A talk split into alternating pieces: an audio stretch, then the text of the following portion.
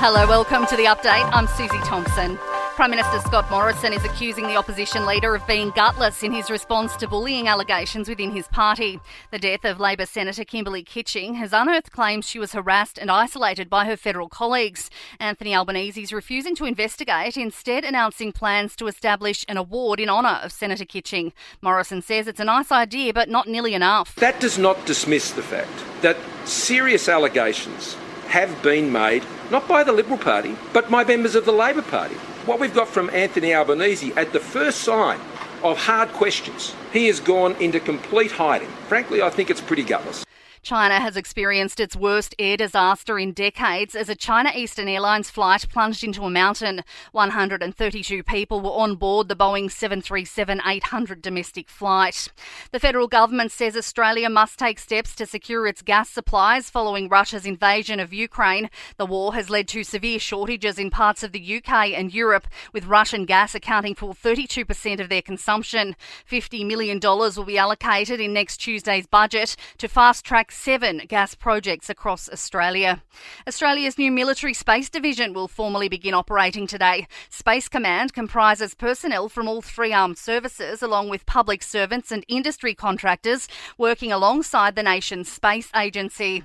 New South Wales MP Gareth Ward has been granted bail after being charged with sex abuse and assault offences against a man and a teenage boy.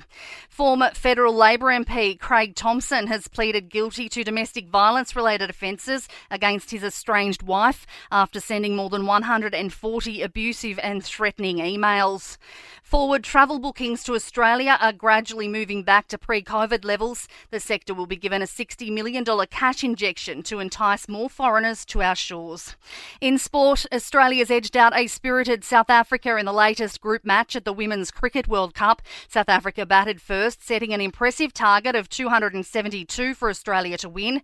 A brilliant captain's knock by Meg Lanning, who bagged an unbeaten 135, helped Australia to a five wicket win.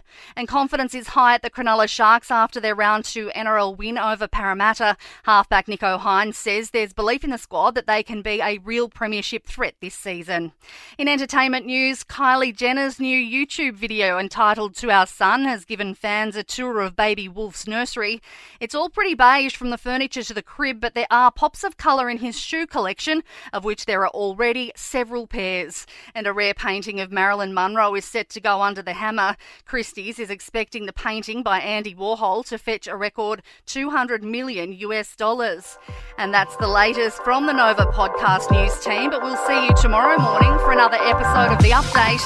I'm Susie Thompson.